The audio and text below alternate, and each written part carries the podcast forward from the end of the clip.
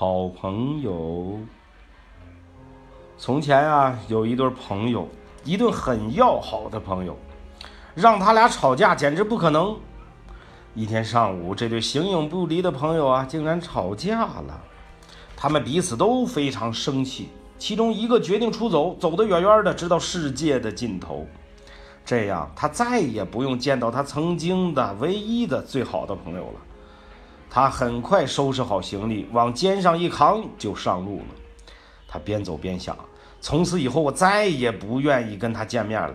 他越想越生气，脚下的步伐就越来越快，离他曾经的唯一的最好的朋友越来越远。一步又一步，一米又一米，一里又一里，他大步向前，头也不回。一天又一天，一周又一周，一月又一月，踏过草地，穿过峡谷，越过高山，趟过小河，飘过海洋。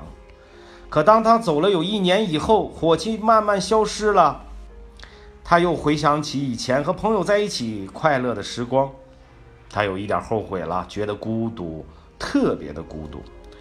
他想马上往回走，可是太迟了，他已经走出太远太远。而且他想啊，朋友说不定还在生他的气呢。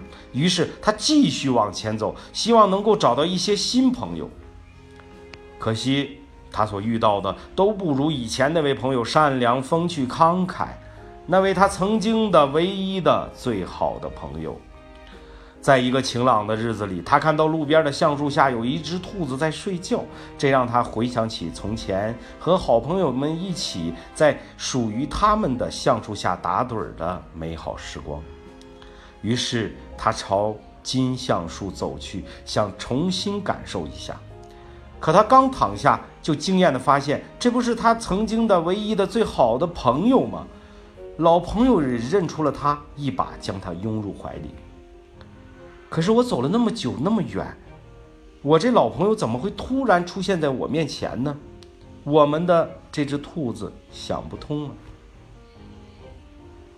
他的老朋友担心一讨论会再次引起争吵，于是一声不吭地听他讲述讲述这场以重逢结束的旅行。两只兔子已经很久没有这么开心过了，决心再也不彼此赌气了。他们聊啊聊啊，一直聊到天亮。